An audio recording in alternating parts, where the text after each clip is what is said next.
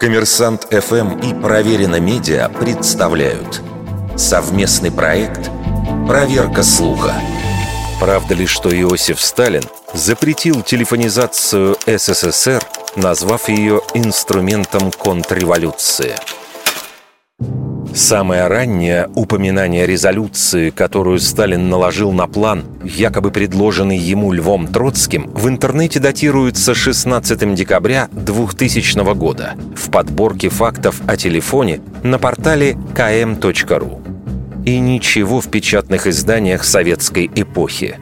Это заставляет думать о возникновении цитаты в богатые на конспирологическую литературу первые постсоветские годы – Обратимся к фактам. Очевидно, что в первые советские годы телефонизация страны шла совсем неударными темпами.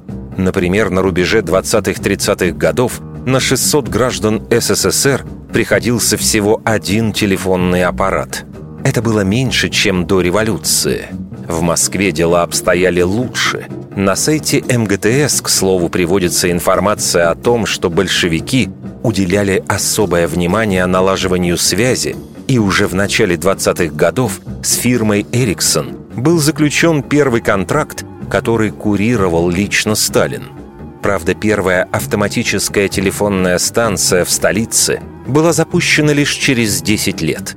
Но оставаясь диковинкой в быту, телефон ценится властями как средство управления. Об этом свидетельствуют многочисленные источники той эпохи.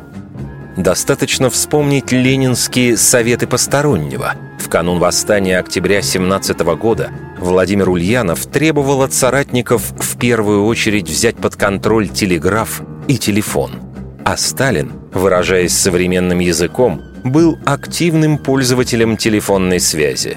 В мемуарах советских руководителей немало упоминаний о порой совершенно неурочных звонках им советского лидера – Вердикт. Это фейк.